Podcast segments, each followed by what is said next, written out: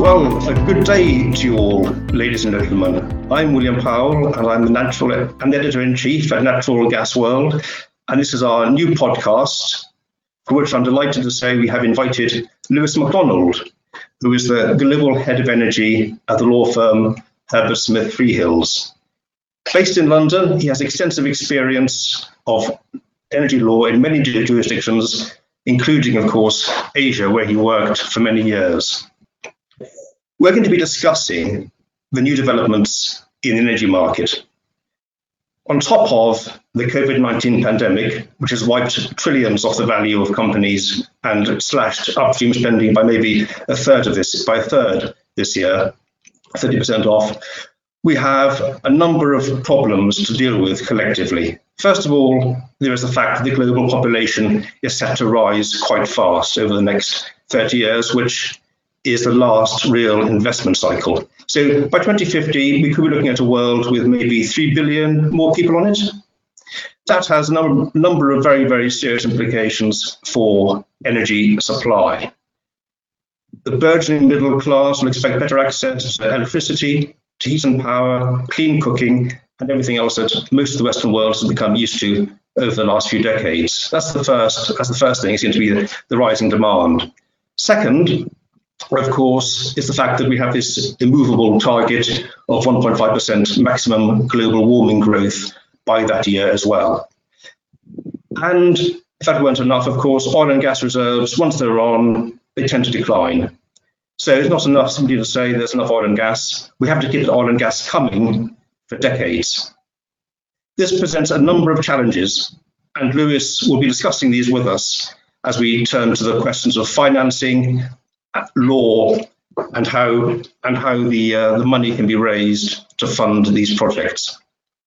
First of all, uh, Lewis, looking at the, uh, the big question which has arisen over the last couple of years with increasing intensity, I think it's true to say, is the environmental social governance agenda, which has shot to the top of a number of companies, uh, if you like, transformation plans. These range from the relatively humdrum and cosmetic, such as Lundin Petroleum, calling itself now Lundin, to the far more serious upheavals at the majors such as BP, of which we'll be hearing more uh, in September. First of all, though, on, on ESG, there's an impression that it's mainly affecting the uh, companies active in the European markets and less so in Asia. Would you think that is a, a fair uh, assessment? And do you think that funding is going to be easier in different parts of the world from the European Union? As you know, the EIB announced plans to withhold funding for uh, fossil fuel projects post 2021. Lewis. Yeah, thanks, William. Um, look, and thanks for orienting um, the discussion as you did at the start. Um, I think it's good to point out some of those statistics as you have around population, uh, rising standards of living, um, and also the climate goals, because I think they do orient the, the discussion in a way that's that's important to remember. Um, in relation to ESG, um, obviously, I suppose prior to COVID, that was really the major issue um, being discussed in the boardrooms of the major oil and gas companies and the banks and private equity funding um, funding the companies. And um, of course, we've seen a shift over the last few months, but still, it's very much on the agenda. And you know, companies are redoubling their commitments uh, and their efforts in relation to ESG. So it's certainly not a flash in the pan. It's certainly not going away. Um, just some context about me. I mean, William, you said I was based in Asia for a while. Um, so I'm my accent is a Perth accent, um, very much an oil and gas town, or let's say an energy town these days. Um, yes. undoubtedly. And um, I, I moved to London about 15 years ago and had around four years in London. And then I moved out to Asia, had time in Singapore for four and a half years, then in Korea, then in Japan, and I actually moved back to London last year. So that gave me an interesting couple of comparisons around maybe how these things are looked at in the different markets. So actually, when I was in London, uh, leaving in 2008, um, just around the time of the GFC, coincidence, I guarantee it, um, I was involved in some of the carbon capture and storage in in the UK. So um, I was helping um, a BP with its investment with Rio Tinto into hydrogen energy. If you remember back then, mm-hmm. they they were very hard at carbon capture and investments, and also involved yeah, with. Centrica when they invested into progressive energy which is looking at an 800 megawatt clean coal um, uh, project on Teesside. And having been involved in those transactions, and then I was involved in um, British Gas, as it then was, their first coal seam gas investment was in the UK, it wasn't in Queensland. Um, and then I moved out to Asia, and I noticed a real difference at that point, even between those types of um, investments in the in Europe and what was happening in Asia. And in Asia, that was a long way away. You know, that type of that type of um, activity, that type of project. In fact, out in Asia at that point, it was uh, the stuff we are getting in, involved in was um, non-core asset divestments uh, during the you know the, the, mm. the dip in the economy that we saw with the global financial crisis. So just to emphasise the cycles and how they how they go. And over the course of that, the 10 years I had in Asia, um, of course, um, investment in renewables increased, um, but still it's, it's nowhere near where it's at in Europe. Then returning to Europe last year, uh, having been in Korea, Japan, as I said, I really noticed the difference in emphasis on ESG. Uh, it, was, it, was, absolutely palpable, you know, in dealing with the European mm-hmm. companies, mm-hmm. the Asian companies. Um, look, I guess it's been, it, it's very much um, a, a, a, part of the energy markets in Europe, much more so than in Asia. Although, as I said, Asian uh, energy policies are changing and they are um, uh, sort of bringing more renewables into the mix and becoming more and more aware of climate change issues as as standards of living uh, rise across developing Asia. Um, but it, there's some way to go to, to catch up. Um, let's face it as well, there has been a serious uptick in the awareness and concern in relation to climate change and ESG more broadly over the last 12 months. We've all seen a, a big social change, um, and, and there has been that to some extent in Asia as well. But William, in terms of the chilling effect on investment, I think um, that's certainly something that we're seeing in relation to fossil fuels. You know, um, there's that statistic around how many financial institutions are no, longer willing to invest in fossil fuels or are divesting. You know, it's something, I think the latest is around 1,200 institutions controlling more than $14 trillion in capital um, have said that they are divesting or they don't want to invest in, in fossil fuels, which is an incredible, incredible number of institutions. It's an incredible amount of money. Um, and that's them doing that voluntarily, if, if you like, um, based on there's consumer demand and consumer sentiment, and maybe an expectation of where laws will go in the future. You know, there's this notion of the inevitable policy response to climate change and broader social issues and what that's going to mean from a regulatory point of view. And to some extent, this money is coming off the table in advance of that. Um, you know, you've got the disclosure requirements on companies, which make uh, directors very nervous in terms of their yes. um, this, uh, their responsibilities. You've got banks being more reluctant to lend. You mentioned the EIB, you know, Europe's major infrastructure funding bank, uh, deciding it doesn't want to invest anymore in non-abated gas-fired power, let alone coal. Um, and you, then you've got the oil and gas companies themselves and their own willingness to invest in oil and gas. You know, you mentioned yes. the they have, and, and really that's largely about pushing into being more broadly based energy companies, focusing on yeah. power, power, and to some extent decarbonisation. So I think as it stands at the moment, we have seen rather a chilling effect on, on investment in, in, the sector. Where, where, it goes from here, you know, we'll, we'll, we'll let's see. Well, of course, this isn't the first time there's been a problem, although this is possibly one of the biggest magnitude. But you, you recall back to 2008 and, of course, in 2014 as well, the oil price then fell very, very low. Now, that was a trigger for a lot of small PE backed companies, uh, such as, well, Chrysaor, for example, and Neptune to plunge in. And they were expecting by now, I think, to be ready to spin their companies off to somebody else. Uh, but of course, those, those investors don't seem to be there. How do you think they're going to manage their own businesses, given that their business model of six years ago has been overtaken by events? Yeah, well, as you say, William, you know, last time around, if you like, the PE companies came to the rescue to some extent and um, yeah. decided that time to get in and uh, accumulate portfolios of assets uh, with a view to exit, as they normally do. Of course, now they're having to have a look at those strategies and think about whether a buy and hold strategy is more realistic, maybe operating a bit more like a traditional um, oil and gas yes. player, where that is effectively the strategy of um, major oil and gas companies. Um, you know, that's not to say that the IPO market won't return at some point in the future, but right now, of course, um, you know, you'd struggle with an IPO um, in, in that scenario. So I think um, the prospects of those private equity companies, if you like, en masse, uh, raising additional funds and, and coming into the market, it, it's it's it's a slim prospect. However, if they've already raised the fund, or they've gone out and raised a special purpose vehicle, you know, as we know Blackstone has, and you've got other um, yeah. already raised the fund, they will have a strong incentive to spend that money because it's been raised. Once it's raised, um, the portfolio company is entitled to spend it. It's, it's very hard for a funder to renege on a commitment in the private equity structure. Right. So once the money's been mm-hmm. raised over the period of time, and of course those who are um, uh, controlling, if you like, those equity commitments, they will want to spend. So you will see some private equity investment to the extent funds have been raised. Raising new money, that's hard. Um, and, and, another point there, maybe the, the maybe the way that, uh, if, you, if you like, that kind of money is is raised and the purpose of it, maybe we spent a bit differently. You know, so you have to the upstream uh, in the traditional sense of owning upstream assets, and then there's the possibility of raising it to, if you like, contribute to the capital the upstream companies in a different way. And we can talk further about that if, if you like. No, I think that's an interesting area because infrastructure is one area, and I think where one area where law firms can come in and be creative is is spreading value across the, the, chain from production to uh, the transport. There's been a number of deals involving pipelines, involving energy capacity, where the holder seems to sell them off, but then lease it back.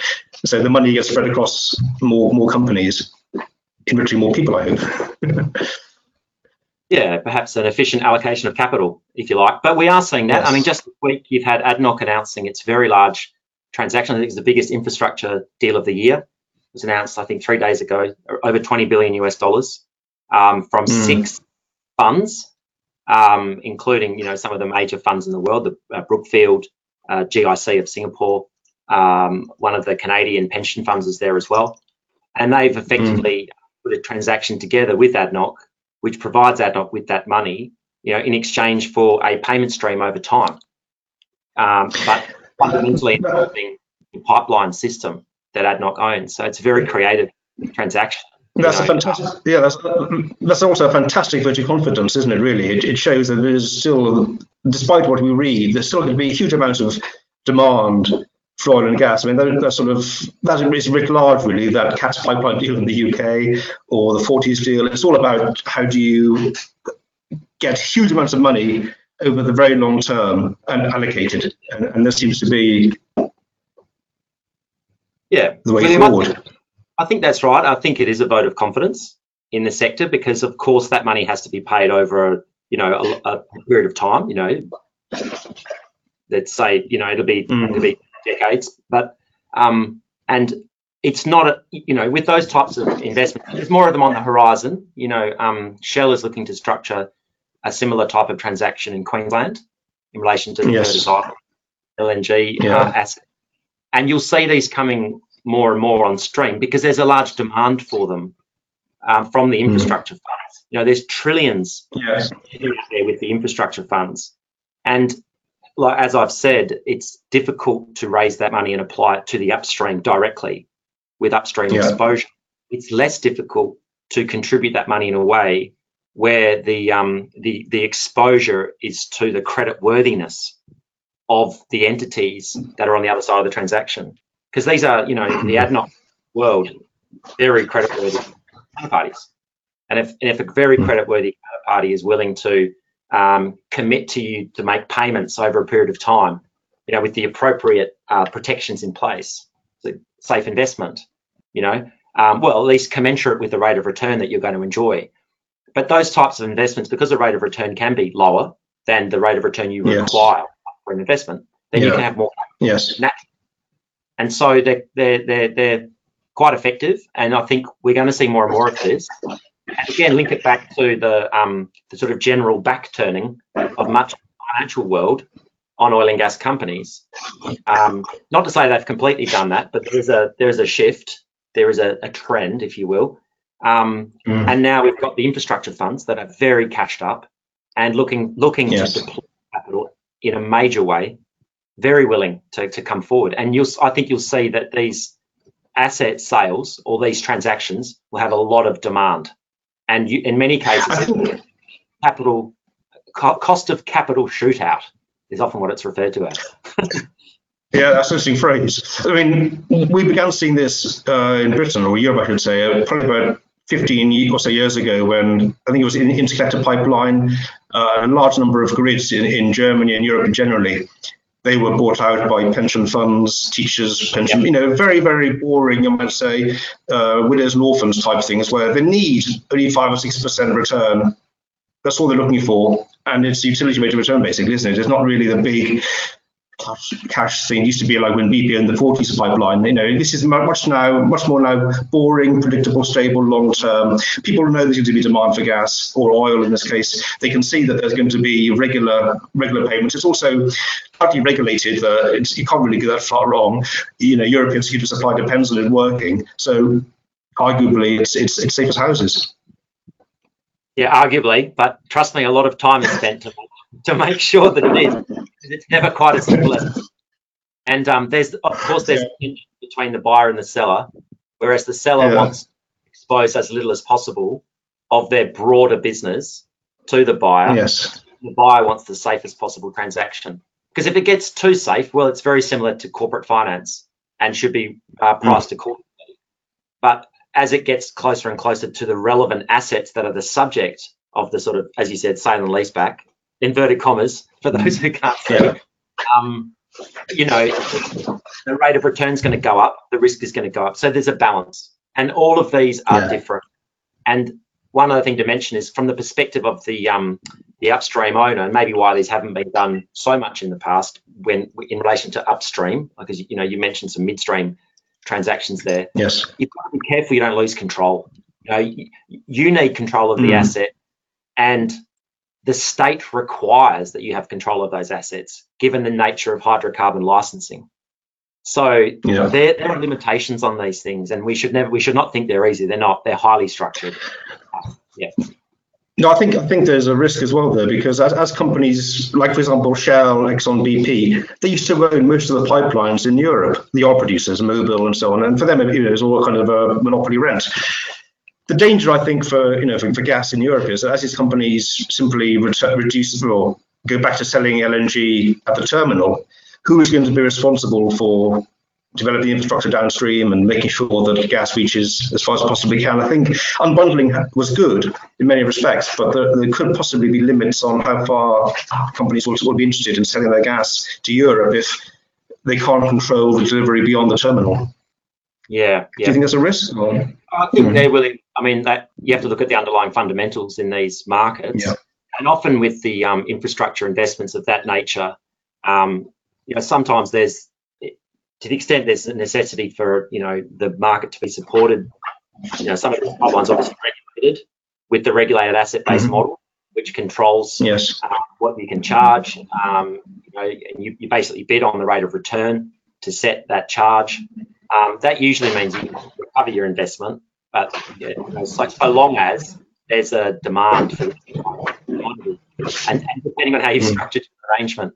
So, so again, as long as these things are structured right, um, then you know they're safe investments.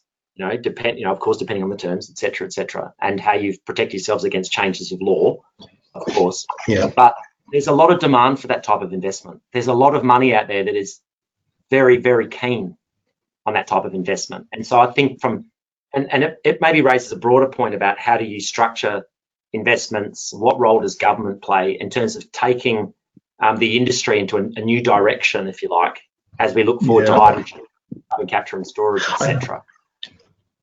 I think that's a critical thing, really. It is also, you know, regulatory risk. Um, obviously, yes, there are two questions now. We have to invest in the future. We have to ensure that CCS works. I guess we have to reassure that. But what about what about things like, you know, people who invested in good faith 15, 20 years ago, 10 years ago in CCGTs, not knowing that we'll be having hot days in July where you have negative prices. I mean, these weren't the kinds of things that people could expect to prepare for, really, were they? This is a huge amount of uh, uncertainty, which yeah. must have some yeah. effect on investors. how, how, how does a law firm go about reassuring people that the money is well spent? Yeah, well, obviously we don't the laws unless we go into politics. Some lawyers do. Um, it, it's really about helping investors understand um, the protection yeah, yeah. against those changes. I guess yeah. as time's gone by, you've seen what's happened in Europe, and so when you're investing in other markets that might be behind Europe, you might have some understanding of what could happen in those markets. I mean, and if, if you're investing, say, in um, uh, say a CCGT in a developing country or some other country, um, you know, you might try to protect yourself in your concession agreement against changes of law. Um, you might mm-hmm. influence the PPA um, and to what extent mm-hmm. you're paying for the capacity, you know, just for being yes. in operation, as opposed to the throughput. So, you know, as a lawyer, we have to help the clients understand all of those risks, and we, you know, we yes. do a multiple markets. So we are supposed to try to foresee these, you know, contemplatable risks and, and build, build, the protection as necessary. So at least you know what risks you're taking, what risks you're not taking. Um, I suppose interestingly mm. there as well, you know, you've had the CCGTs in Europe, and you might say, well, they've suffered at the hands of the subsidisation of the, the renewable industry. But I, I, suppose going forward, it might be that the CCGTs have to be subsidised to get into uh, blue hydrogen and things like that, which may affect the renewables industry. So it all yeah, comes in. Let's, let's hope. Let's hope. That, let's hope the boot eventually ends up on the other foot, at least at least some of the time. how, how, do you think um, CCS or uh, well, yeah, CCS in particular is an extremely expensive uh, project development. Uh, hydrogen, you mentioned that as well governments seem to be calling most of the shots, lobbied by either side of the uh, the green agendas. How do you again? How do you see investments being being encouraged into that? And do you even think it's a market anymore, or is it a series of uh, very very calculated balances so that nobody actually makes much money, but Europe meets its targets uh, and, and, carbon emissions are uh, yeah. limited? I have to unpack that a little bit. um, no, no, no. I know, I know what you're saying. I know what you're saying. I think take a bit by bit if you. Take a bit by bit. yeah, that's whether these things are markets. I think you know, obviously, energy is such a sensitive political topic as well as being yeah. a major commercial endeavor, and so mm. to encourage participation in that in those markets in order to get competitive pricing, um, you know, the, the governments need to solve some of the you know some of the issues with the markets. I mean, some unless there's sufficient policy support for some types of investment in some locations, they're not investable. Um, mm. Unless externalities are properly brought into the market, like carbon dioxide emissions and the damage they cause, um, that also, you know, will favour some types of investments over others. So I think energy markets are classic markets where you need policy intervention until such point as you know there's a level playing field. And you've seen that with the subsidisation of renewables um, over time. Mm. But, what they've done in Europe and the United States in particular is it's enabled the um, enabled the deployment at a large scale of different renewable technologies, which have brought the cost down. Yes, meaning that they're now competitive, and in many cases, some you know with some solar even cheaper, some wind as well. So the subsidisation of the market uh, enables the introduction of the new technologies. And there's a very interesting parallel yes. with that and the current state of affairs with blue hydrogen and green hydrogen. Mm. Because what's effectively happening at the European level is current press, as I understand it, there's a sort of a, a picking of the winner seems to be going on between blue and green. And there's a lot of debate um, at the European policy and legislative level around whether they should be favouring, you know, green over blue. Of course, green being the step forward straight to basically hydrolysis you know, or yeah, taking hydrogen out of water, taking mm. hydrogen out of water, mm. which is energy negative equation. But if you use renewable energy, abundant renewable energy to do it, and there's no other use for renewable energy, then maybe it works. But it won't be viable mm. for, for some time. But I think the role of the government here is to create the environment where these different technologies can be uh, experimented with, if you like, so that yes. over time the, the cheaper can prevail in order that you can actually decarbonize the fossil fuels or over time um, phase, phase them out, but over a period of time that actually enables the technology to develop in an efficient way. And I think mm-hmm. that's something where maybe there's some issues right now in the world, William, around the fact that there's a sentiment around just switching all the fossil fuels, you know, and going straight into renewables. And why do we need fossil fuels if solar is cheap? Yeah. You know, and there are some realities that they have to grip, right? Yeah. This is what concerns me really. Is the is the apparent refusal to accept that the world still needs an awful lot, not just to not just to meet growing demand, but to replace declines. And the idea that some NGOs are saying that this is brilliant that BP is restructuring because it recognises there's no more place for oil and gas, but that, that simply isn't true. And I think I think the public has become a little bit, if you like, uncritical of, of some of the stories they're being told. Yeah, they're almost being, yeah, the response coming from some corporates and maybe the industry at large is almost designed to match um, the level of sophistication of the criticism. And I yeah. think that's dangerous. You know, like you said at the very start with the stats you quoted from the IEA, there are some hardwired realities here around population, prosperity, yeah. uh, and emissions. And you know, yeah. there's a lot of money, there's a lot of oil and gas needed in the system um, to enable the world uh, world's population to have enough energy to live the prosperous lives that they should expect. And uh, if we switch off fossil fuel investment, all those people won't get um, the standard of living. They, they won't they won't enjoy the benefits of economic development because you won't be yeah. able to, unless there's a real step change in technology that we haven't currently understood. Uh, you won't be able to develop the solar and wind quick enough. Even with an exponential increase in those technologies, you still need to maintain the fossil fuels in the system, which means you need to decarbonise it, which means you need to allocate more money to those um, to those existing technologies. And I know that's politically unpopular, but you know well, that's yeah, just money is in short supply. now working facts, isn't it? Yeah, yeah, money is in very short supply at the moment, and the the borrowing we're having to do, or the the uh, quantitative easing which is being which is being carried out, must at some point come home to roost. And I think householders are going to have less money to spend on nice ideas. I think it's all come with the, obviously is it never come at the right time, but the coincidence of that and everything else has, has really has I think exposed a lot of money to a lot of risk, which before was, if you like, not in anyone's yeah. agenda.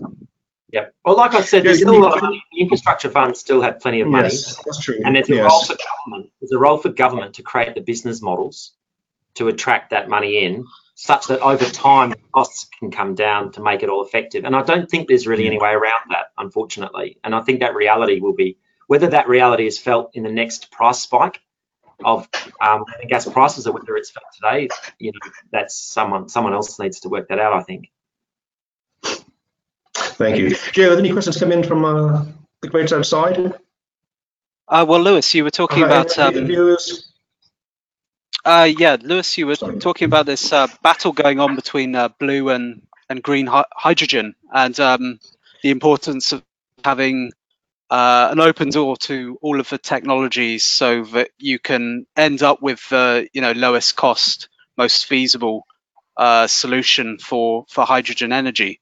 Um, and this this is a choice that Germany has had to had to make recently, and they they just adopted, as you as you'll know, a new hydrogen strategy where they're only supporting green hydrogen, um, and you know the, the gas industry is naturally quite quite quite peeved about this because uh, they want to play a role in this in in this uh, transition, and it, it feels like a lost opportunity uh, given you know Germany being the biggest gas market in Europe right now, uh, having all of this import infrastructure. I mean, you've got the the Russian gas coming in, Norwegian gas. Uh, they're building new LNG terminals, possibly. Um, Nord Stream two about to come online. It, you know, it feels like a lost lost opportunity. Really, uh, just wondered what your your thoughts on mm. that that situation are. Yeah, I mean, look, of course, it's good that um, Germany wants to lead on on that technology because you see in the long term, of, of course, you know, green hydrogen. You know, if you look really look forward, that's the direction of travel. But it does feel like you need to go through that interim step, um, partly to um, ensure you know the, the, the, maybe the quick up, uptake of the um, hydrogen in the systems, because uh, you know obviously multiple countries can go down the blue hydrogen route. Um, you know, but also perhaps to some extent to protect existing investments. As long as the um, existing blue hydrogen can be, the CO2 can be stored, you know, and that's obviously the difference between blue and green. One of the major differences is you have to have carbon capture and storage um, for for blue. Then it, it, should be something that's supported, I, I think. And I'm, I'm sure um, in countries where they have maybe more of a domestic industry, maybe the United Kingdom being a good example, you can see that they may be more inclined to go down a route that maybe preserves both options um, and, and particularly, you know, protects the, um, the opportunity for, for blue hydrogen. So I think the North Sea assets and all the investment that's been made there, um, you know, would be would be well supported by a, a, blue hydrogen regime. So it's interesting that at the EU level it hasn't been decided, and the EU taxonomy uh, would at this moment support either form because it doesn't it doesn't um, specify beyond saying that your gas-fired power would need to not exceed 100 grams of CO2 per kilowatt hour. It doesn't further specify the technology. So the EU taxonomy, interestingly, does not pick a winner, even if Germany has. It's interesting. Very interesting. And um, you were uh, we were also talking about this um, these regulatory risks, and uh, Europe is very much at the forefront of this um, some antipathy towards towards upstream uh, development. Um, and one big example you had last year was um, Ireland uh, banning uh, offshore oil exploration, uh, which left a few companies in in the lurch. I mean, how, how big a risk do moves like that pose to European upstream right now? Um, and what, what sort of um, legal recourse might uh, investors have uh, if to deal with this? You know, to deal with um, investments they they've made are making um, potentially becoming worth a lot less or, or even worthless. Yeah, yeah. No, look, it's one of the bigger risks facing oil and gas companies today, right? If you executives from oil and gas companies will, will say that um, you know the idea of a, a, a, even a democratic country deciding they don't want um, this type of production anymore. It can be a very popular thing to do by a government to say, well, we're going to stop it. It's a good signal, right? It's a virtuous signal of some yeah, some way. Yeah. To say, well, we're not going to participate in this. But let's, you know, the, the, again, going right back to the start, you know, if you look at the issue at the broadest level, you need to see it as a transition over time. And so I don't know how helpful mm. um, those types of decisions are in the end, whether they really contribute to the problem. I mean, maybe something that could be done is that you focus on leading the decarbonisation effort. So again, you go to your Germany example, that's going to help the world a lot, right? Maybe they haven't chosen the right way of doing it, but if they want to leap for 20 years into the future and start paying for that technology upgrade. Of course, they're going to make sure their companies have the IP to it, as you'd expect, unless unless other governments want to get involved and share it. But that's constructive, I think, because that's really going to the heart of the issue. I think banning it is is, is difficult because again, you can't just switch to the ready, not ready to switch. Um, yeah. What can you do about it? Well, it depends where you invest and how you invested. You know, you've got to look very carefully at um, the terms. These days, um, there are a lot of bilateral investment treaties you can take advantage of you know, and I don't want this to turn into a boring legal treatise, but you know, oh, there I mean, are things, interesting. depending on what you invest, the nature of the um, the uh, intergovernmental relations between the, the country of the um, investing company and the, the country you're investing into. You can structure your investments in a way where you can, let's say, at least maximize your protection against those things, against these major changes in the law. And you've got to look at those things these days. Uh, you know, you talked mm-hmm. about um, subsidized energy, renewable energy, or whatever coming into the fray. And you mentioned now cancellation of um, permits or banning um, hydrocarbon activity. And, and, you have to look at that these days when you're making your investments. You have to. Yeah, it's all part of the risk, isn't it? Really, I guess there's life goes on, and there's always going to be uncertainties, and you can't make a guaranteed watertight contract. Just make sure that any risks are uh, reasonably protected, and you get reimbursed for any problems. I think, yeah, a lot of those coming up now, aren't there, with the force majeure claims and the uh, in the COVID nineteen LNG problems. But that's a problem for another day. I think I shan't tax that now. We've seen plenty of those in the last three months. I'll tell you that. We've seen we've seen it from all angles. My goodness. well, I think that kind of uh, brings us to an end. Unless there's anything, Lewis, we haven't discussed that you think is worth uh, an aside, or uh, if not, then I would like to uh, thank you very much for joining us. Thank you, Joe. I, am William Powell. I'm the uh, editor in chief of Natural Gas World, as I may have said. It's been great, and I hope you listening to it in your offices elsewhere in your homes, you've also found this useful. Many thanks to everybody for, for logging on and for taking the time to listen. Um, and I'm sure this will be available to download later on at some point. But for now, thank you very much and uh, enjoy the weekend, or if this is next week, I hope you had a good one last week. Thank you very much. Goodbye. Bye.